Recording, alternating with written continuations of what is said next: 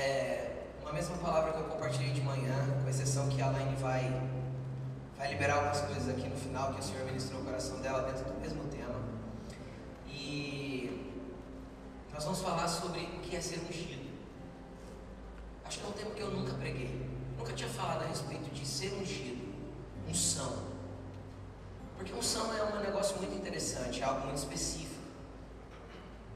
E, e às vezes a gente não entende o que é unção, né? O que, o que é unção? Né? Unção diz que é o erro de concordância, né? Que o certo seria um é e dois são, né? Aí fica um unção, né? Piada, aprendi com o Vitor essa piada.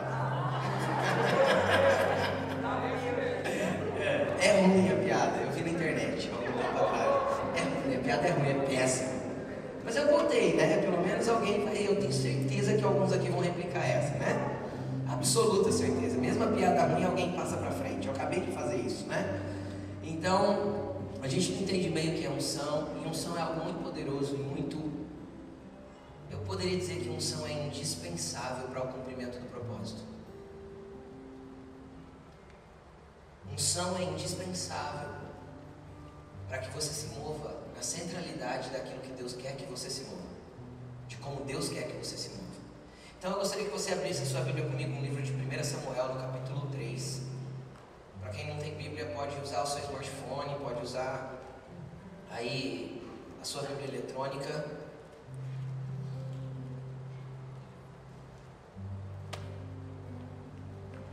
Vou tentar ser bem, bem enxuto o que eu quero transmitir para que a Elaine possa depois liberar o que Deus ministrou no coração dela a respeito de unção. Hoje pela manhã, enquanto eu pregava, o Senhor foi liberando algumas coisas para ela e ela anotou tudo.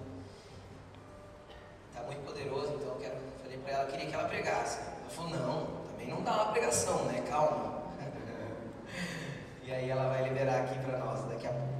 Amém? 1 Samuel capítulo 3, versículo 1. Acharam? Pode pôr o telão para nós, Danda. Tem pessoas que não têm Bíblia aqui, acompanha pelo telão. Diz assim: ó, O menino Samuel ministrava perante o Senhor, sob a direção de Eli. Naqueles dias, realmente o Senhor falava. Peraí, naqueles dias, raramente o Senhor falava e as visões não eram frequentes. Repita isso comigo: o Senhor não falava e as visões não eram frequentes. Certa noite, Eli cujos olhos estavam ficando fracos, já não conseguia mais enxergar, estava dormindo ou deitado no seu lugar de costume. A lâmpada de Deus ainda não havia se apagado e Samuel estava deitado no santuário do Senhor. Repita comigo: no santuário do Senhor. Onde se encontrava a arca de Deus. Então o Senhor chamou Samuel. Samuel respondeu: Eis-me aqui.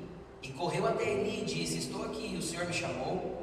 Ele, porém, disse: Não te chamei. Volte, deite-se. Então ele foi e se deitou. De novo, o Senhor chamou Samuel. E Samuel se levantou, foi até Eli e disse: Estou aqui, o Senhor me chamou. E disse Eli: Meu filho, eu não chamei. Volte, deite-se. Ora, Samuel ainda não conhecia o Senhor. E a palavra do Senhor ainda não lhe havia sido revelada. O Senhor chamou Samuel pela terceira vez. Ele se levantou, foi até Eli e disse: Estou aqui, o Senhor me chamou. Ele percebeu que o Senhor estava chamando o menino. Repita comigo: O menino. E ele lhe disse: Vá, deite-se. E ele, e se ele chamá-lo, diga: Fala, Senhor, pois o teu servo está ouvindo. Então Samuel, Samuel foi se deitar. O Senhor voltou a chamá-lo como nas outras vezes. Samuel, Samuel. E Samuel disse: Fala, pois o teu servo está ouvindo. E o Senhor disse a Samuel: Vou realizar em Israel algo que fará tinir os ouvidos de todos os que ficarem sabendo. Nessa ocasião executarei contra ele tudo o que falei contra a sua família, do começo ao fim. Pois eu lhe disse que julgaria a sua família para sempre por causa do pecado dos seus filhos do qual ele tinha consciência. Seus filhos se fizeram desprezíveis e ele não os puniu.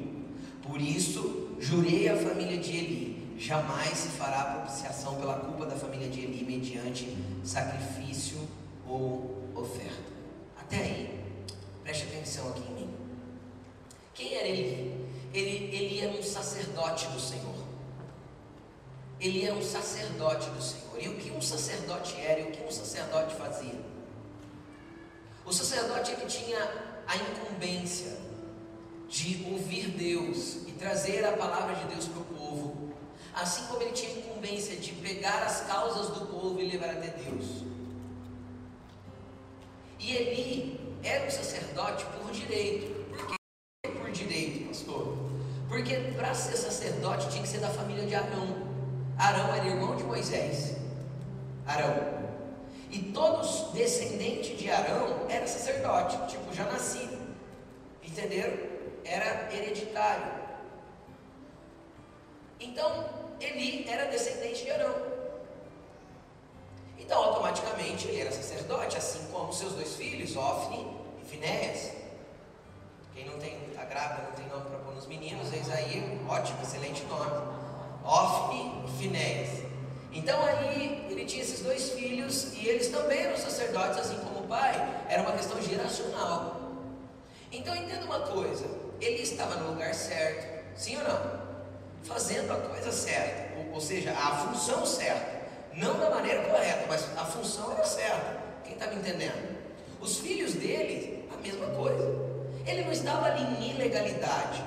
Ele não estava ali fora do, do propósito do mandamento de Deus. Quem está entendendo o que eu estou falando? Ele estava ali cumprir aquilo que era a função de um sacerdote. Só que aí me chama a atenção o primeiro versículo que eu pedi para você repetir. Naquele tempo, a palavra do Senhor era rara. E as visões não eram frequentes. O que que o escritor aqui de 1 Samuel estava tentando retratar? Cara, apesar do formato estar tá certo,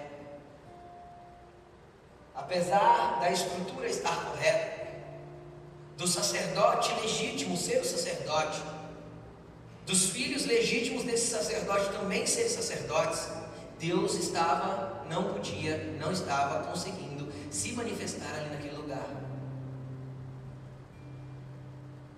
Por quê? Justamente porque a família de Eli e os filhos dele se tornaram desprezíveis diante de Deus. Cara, vamos tentar entender.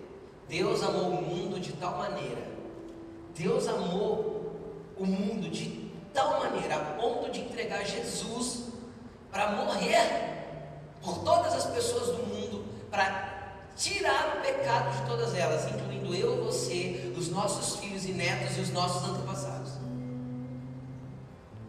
Entenderam? Só que Deus olha para uma família e fala: Cara, esses caras se tornaram desprezíveis para mim. É forte, não é? É pesado. E aí a gente começa a ver o que Ofni e Finés fizeram. Primeiro, toda a porção, como que era feito lá a estrutura do tabernáculo. Estou te explicando tudo para você entender. Primeiro, ele morava lá, você percebeu? que ele dormia dentro da estrutura do tabernáculo. Era aquele mesmo tabernáculo de Moisés no deserto, feito de tecido, couro e tal. Era aquele mesmo tabernáculo. E ele morava lá, como sumo sacerdote. E os filhos moravam lá também. Estavam ali, sempre. Ele dormia lá dentro do santuário. E aí, a Bíblia diz que é, quando um israelita vinha, era, isso era lei, preste atenção, só estou construindo algo para você entender, tá bom? A lei dizia que quando eu tivesse que oferecer qualquer coisa para o Senhor, que fosse uma oferta de adoração, que fosse um culto, que fosse uma, um pedido de perdão, que fosse qualquer tipo de coisa que eu fosse fazer no, no, no tabernáculo, ali no templo, eu tinha que levar uma oferta. E essa oferta normalmente era um, ou um animal ou oferta de cereais. E de todas essas ofertas, o sacerdote tinha uma porção. Eles tinham direito de pegar uma parte, por Deus, Deus determinou. Entenderam? Uma parte era do sacerdote, para ele viver, para se alimentar, alimentar sua família. Deus deu essa determinação. Só que Deus colocou algumas exigências. Deus falou assim: ó, você não vai pegar carne crua, explicando para os sacerdotes. E você não vai pegar carne sem antes queimar a gordura no altar. Só que a Bíblia diz que os filhos de Eli eles vinham com um grande garfo com três dentes. Bem aquele que representa Satanás mesmo, sabe? Aquele, né? Eles vinham com um grande garfo de três dentes. E eles enfiavam na oferta e puxavam, e tudo que trazia no garfo eles pegavam para eles. E a Bíblia diz que o sacerdote tinha uma porção correta, era específico a parte que era do sacerdote e quando ele deveria tirar, depois de queimada a gordura e a carne não estava mais. E aí eles vinham quando a carne estava crua, e aí o, o povo israelita muitas vezes dizia: Não, não pode pegar agora.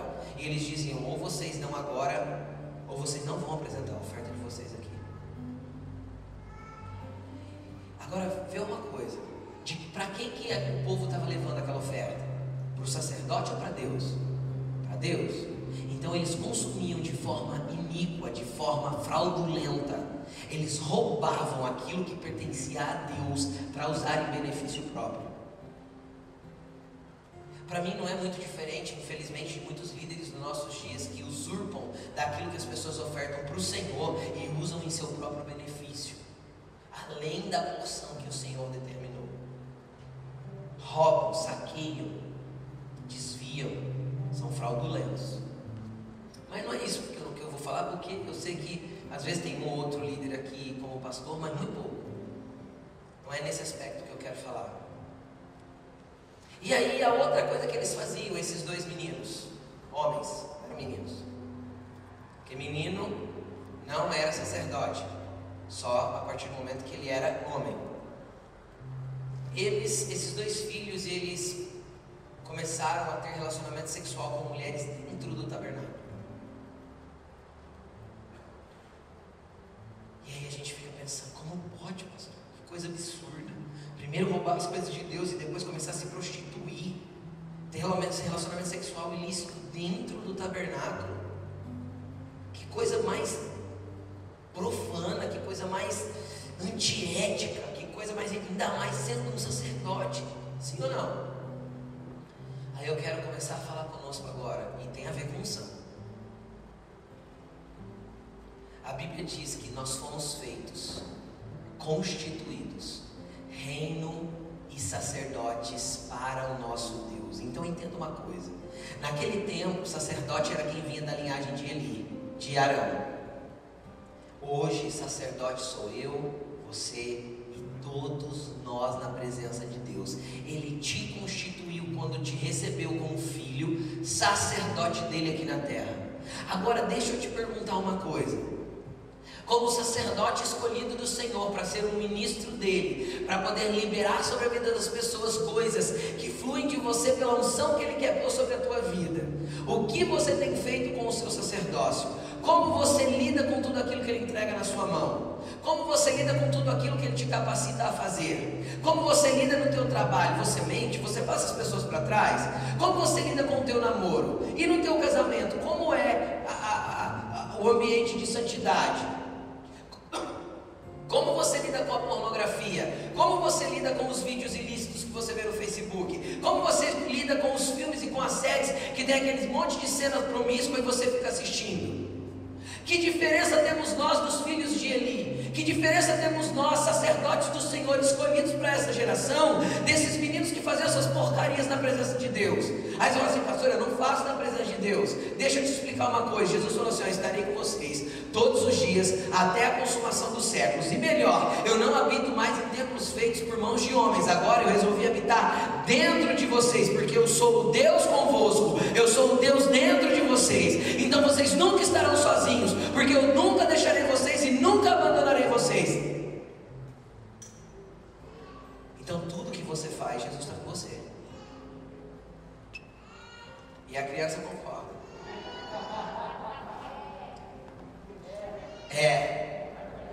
Tudo que vocês fazem, Jesus está com vocês. Tudo que eu faço, Jesus está comigo. Cada clique inadequado, Ele está dentro de você e ao seu lado, te vendo e te assistindo. Não dá para fugir da sua presença. Salmo 139: Para onde eu fugirei da tua presença? Para onde eu irei para fugir do teu espírito? Se eu subir no mais alto, na mais alta montanha, o Senhor estará lá. E se eu cavar uma cova, um buraco e me enfiar lá, ainda ali o Senhor estará comigo. Ele sempre está conosco. Agora deixa eu te explicar. Você sabe por que a palavra do Senhor era rara e as visões não eram frequentes? Porque havia pecado. Havia pecado dentro do tabernáculo. Deixa eu te explicar uma coisa. Jesus disse assim: As minhas ovelhas ouvem a minha voz. Então, todos nós que nos entregamos a Jesus, que nos rendemos a Ele, queremos ser ovelhas deles, nós temos a capacidade de ouvir a voz dele. E por que nós não ouvimos? Pastor, por que eu tenho tanta dificuldade de receber uma resposta de Deus? Pastor, por que minha vida não vai? Por que as coisas são travadas para mim? Por que eu não avanço? Por que... Cara, porque às vezes a palavra de Deus está sendo rara e a visão tá sendo, não está sendo frequente, porque ainda existem coisas para colocar em ordem. Então deixa eu te explicar uma coisa, para que você entenda de uma forma muito clara. O problema não é o ambiente que você está inserido. Samuel morava no mesmo tabernáculo que ele. Porque tem gente que começa a dar desculpa no ambiente. Ah, porque se não fosse aquele trabalho, ah, porque você não conhece a minha casa, pastor. Ah, porque você não sabe que minha esposa é. Ah, pastor, se eu conhecesse a minha mãe, você ia ver que não é fácil de manter a santidade perto da minha mãe. Ah, porque, pastor, se você conhecesse. Ah, se você conhecesse o tabernáculo de Eli. Tinha um menino que morava lá dentro. Eu pedi para você repetir: menino. Deixa eu te explicar a concepção de menino. Menos de 12 anos. Sabe com quantos anos ele foi para o tabernáculo? Porque a mãe dele fez um voto com Deus? Por volta de dois anos e meio, três anos. Ele foi crescer com ele. Agora fala uma coisa, você acha que Samuel nunca viu aqueles dois babacas fazendo porcaria na entrada do tabernáculo? Você acha que Samuel nunca presenciou isso? Morando lá. Deixa eu te explicar. O tabernáculo era minúsculo perto desse salão aqui. Minúsculo. O tabernáculo era pequenininho. Você acha que Samuel nunca presenciou isso, nunca viveu isso, nunca viu isso? Só, cara, que existe um diferencial em quem, em quem quer ter a unção. A Bíblia diz que Samuel dormia no lugar santo, perto da arca, perto da presença. A arca de Deus, aquela caixa de madeira coberta de ouro com tampa, que tinha os querubins, aquilo lá representava e era a manifestação física da presença de Deus na terra. Sabe onde Samuel decidiu morar? Sabe onde Samuel decidiu dormir? Perto da presença. Pegou? Então não interessa o ambiente que você está inserido, não interessa o quanto corrupto é. Quanto mais perto da presença você estiver, mais a capacidade de você ouvir Deus você terá, e mais poder Deus vai poder derramar sobre você, e mais unção Ele pode te dar. Que nível de unção Deus pode dar para Samuel? Cara, uma unçãozinha básica, uma unção que institui, finaliza o tempo dos juízes Estou falando de uma nação, eu não estou falando de uma cidade, de uma igreja, estou falando de uma nação. Ele finaliza um sistema de governo chamado juízes na Bíblia, ele inicia o um sistema de governo chamado monarquia, reinado, ele unge Saul como rei, ele desunge Saul, ele não desunge, ele desabilita o, rei, a, a, a, o governo de Saul e ele unge Davi. Só esse nível de autoridade ele tinha. Por quê? O que, que tinha sobre ele que dava legitimidade, mesmo tendo crescido num ambiente tão promíscuo, que habilitava ele para governar aquela nação nesse nível? Ninguém falou para ele, Samuel, você vai ser o nosso sacerdote, ou você vai ser o nosso profeta, ou você vai ser o nosso rei. Ninguém disse isso para ele.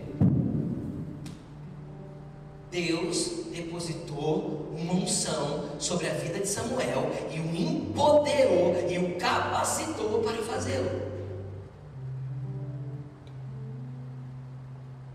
E por que Samuel não perdeu a unção? Porque ele não se misturou com a porcaria de Eli e dos seus filhos. Cara, é melhor ser um menino e ouvir a voz de Deus do que ser um sacerdote cheio de que não consegue mais ouvir a voz do Senhor.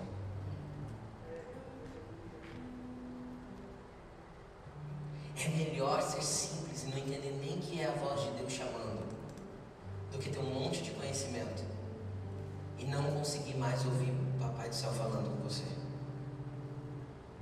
Não conseguir mais ter visão, vislumbre das realidades espirituais. Porque ele tinha perdido tudo isso. Samuel estava ali. Aí você fala assim, pastor, e por que, que eu desejaria buscar a unção? Para que, que a unção serve? Para que, que eu gostaria e queria unção? 2 Coríntios 2, 21, coloca aqui para nós, por favor, no telão. 2 Coríntios 1, 21.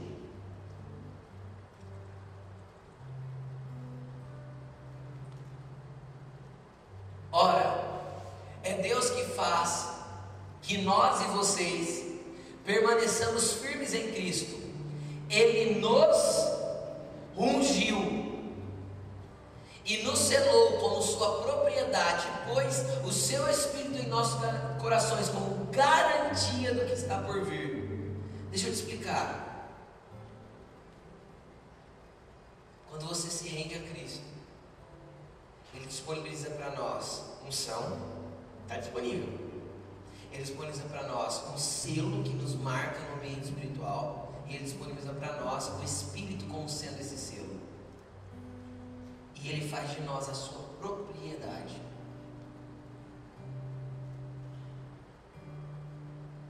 A unção está liberada.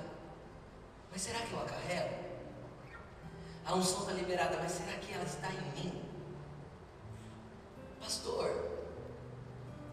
Que a unção faria se eu realmente fosse uma pessoa ungida? Se um dia eu me sentir ungido, ou eu ver que eu estou ungido, o que, que a unção faz? 1 João, Lucas 16, Lucas 4, 16, Nanda. Lucas 4, 16. Ele foi para Nazaré, ele foi a Nazaré. Quem foi? Jesus. Foi para Nazaré onde havia sido criado. Jesus cresceu em Nazaré. Ele não era chamado de Nazareno? Lembra a, a frase que disseram: Vem alguma coisa boa de Nazaré? Então, Jesus foi para Nazaré, onde ele havia sido criado.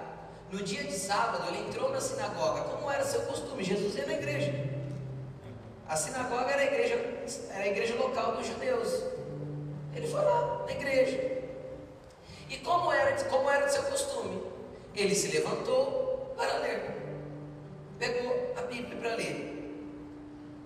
Foi-lhe entregue o livro do profeta Isaías. A Bíblia diz que ele escolheu o livro, porque não era a Bíblia inteira como a gente conhece hoje. Eram os rolos, os pergaminhos. Então, o dirigente da sinagoga pegou o rolo do profeta Isaías e entregou na mão dele. Abriu e encontrou o lugar onde estava escrito: Senhor está sobre mim, porque Ele me ungiu. Jesus começa a ler o trecho de Isaías 61, que diz: O Espírito do Senhor está sobre mim, pelo que me ungiu para. Peraí, então. Unção sem finalidade Deus não dá. Pegou? Deus nunca vai te ungir para nada. É a mesma coisa que eu pegasse um funcionário, desse um cartão de acesso das áreas restritas da empresa e ele não tivesse funcionalidade nenhuma naquelas áreas. Faz sentido? Sim ou não? Não. Ele é recepcionista, eu pego um cartão de acesso de todos os níveis, dos lugares mais internos da empresa.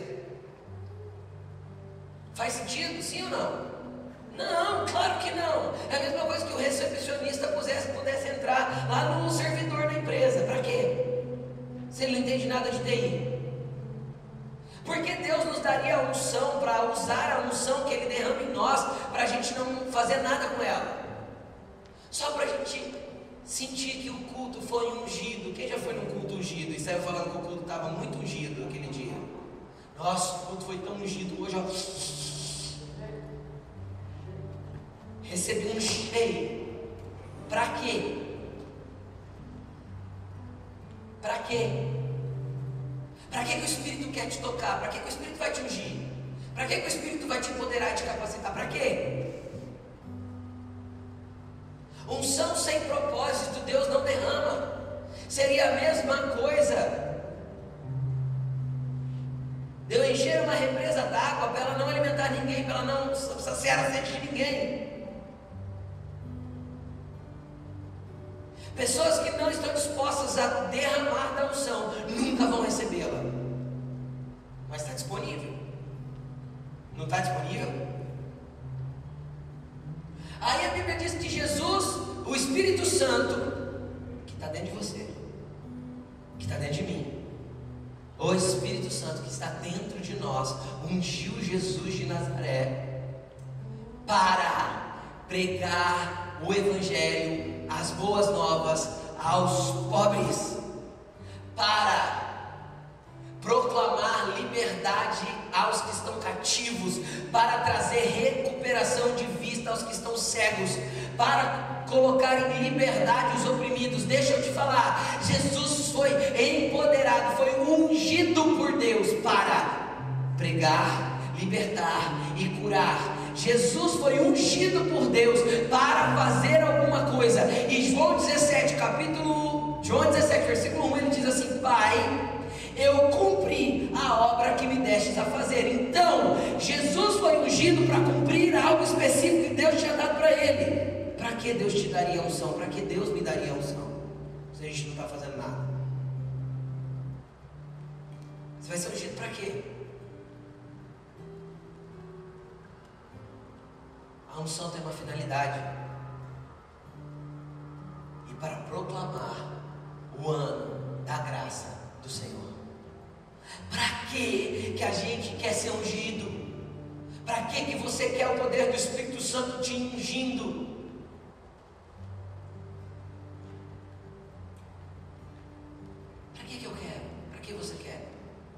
Você vai usar como essa unção?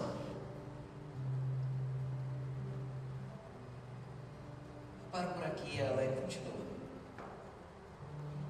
Pus a bola na marca do pênalti.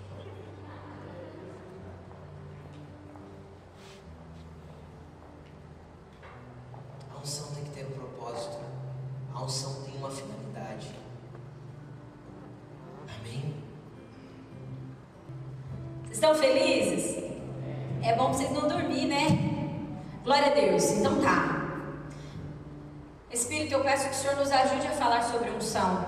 Nos ajude a falar sobre unção.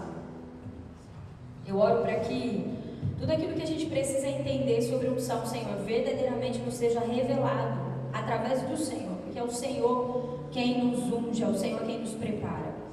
Nessa manhã, quando o Rô ministrava sobre unção, o Senhor começou a falar algumas coisas ao meu coração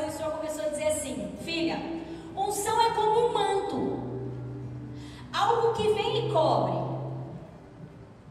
E o Rô disse até, não sei se agora à noite você comentou, mas ele disse que a unção é como se você fosse untado. Sabe quando você unta algo, você passa o óleo em algo e fica todo coberto pelo óleo? E ele falava isso nessa manhã e o Senhor falou para mim: a unção, filha, ela é como um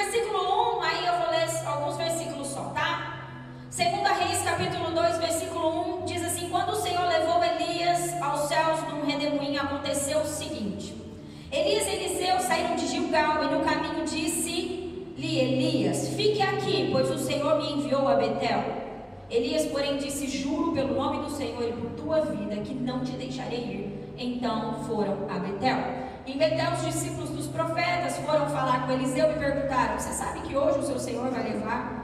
Hoje o Senhor vai levar-os para os céus, o seu mestre, separando-o de você?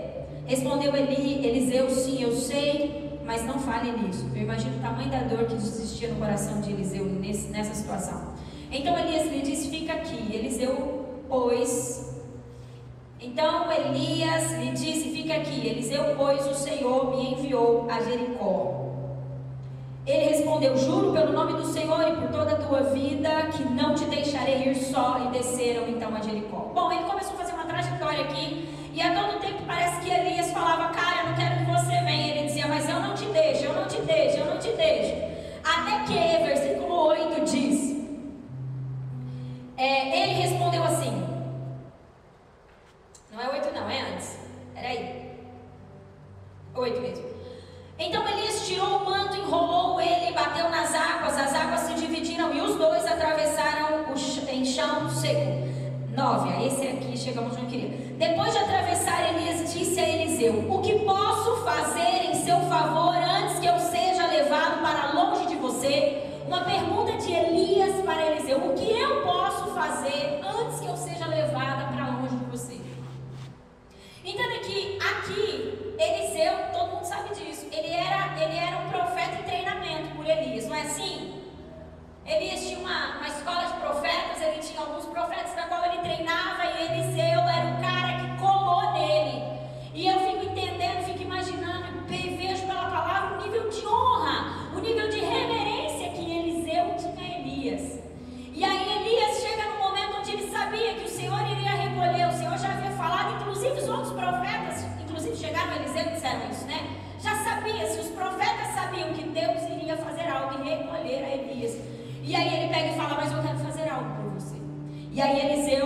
Responde uma frase muito, um versículo muito conhecido por nós. Ele diz assim: Faze-me de mim o principal herdeiro do teu espírito profético. Em algumas versões diz: Me dê porção dobrada do que você tem. Disse Elias: O seu pedido é difícil. Presta atenção nisso. O seu pedido é difícil. Mas se você me vir, quando eu for separado de você, terá o que pediu. Do contrário, não será atendido. E aí o Senhor começou filha, olha que interessante, é um manto. E se você continuar lendo, diz que quando o, os anjos vieram na carruagem de fogo, né, e ele foi levado num redemoinho, viu? Num redemoinho. E ele foi levado, diz que o manto caiu. A cobertura, o manto caiu. E Elia, Eliseu pegou o manto. Não foi isso, gente? Não é assim? Mas é muito interessante que ele diz: é condicional o que você vai receber. Eu vou liberar sobre você com certeza como um, um entendimento de cara, você andou comigo e o que eu tenho eu vou te dar, mas é condicional. Então eu chego numa conclusão de que a, a unção ela é condicional e talvez não seja uma boa nova para você o que eu vou dizer, mas a unção não é para qualquer um. Os dons o Senhor dá. E é diferente a unção do dom. Porque a unção é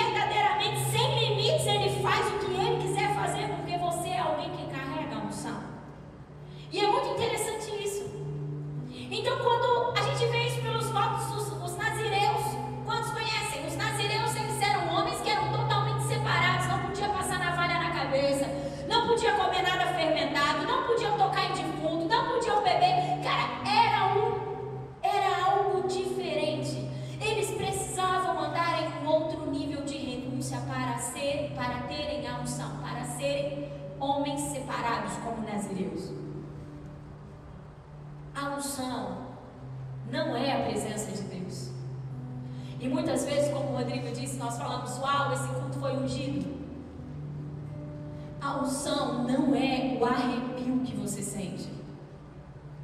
Isso é a presença do Senhor que vem se manifesta e é muito poderosa, mas a unção é algo diferente. A unção, volta a dizer, é algo que verdadeiramente te autoriza, te libera para representar o reino do Messias no seu poder. Bom, 2 Coríntios capítulo 1, versículo 21, nós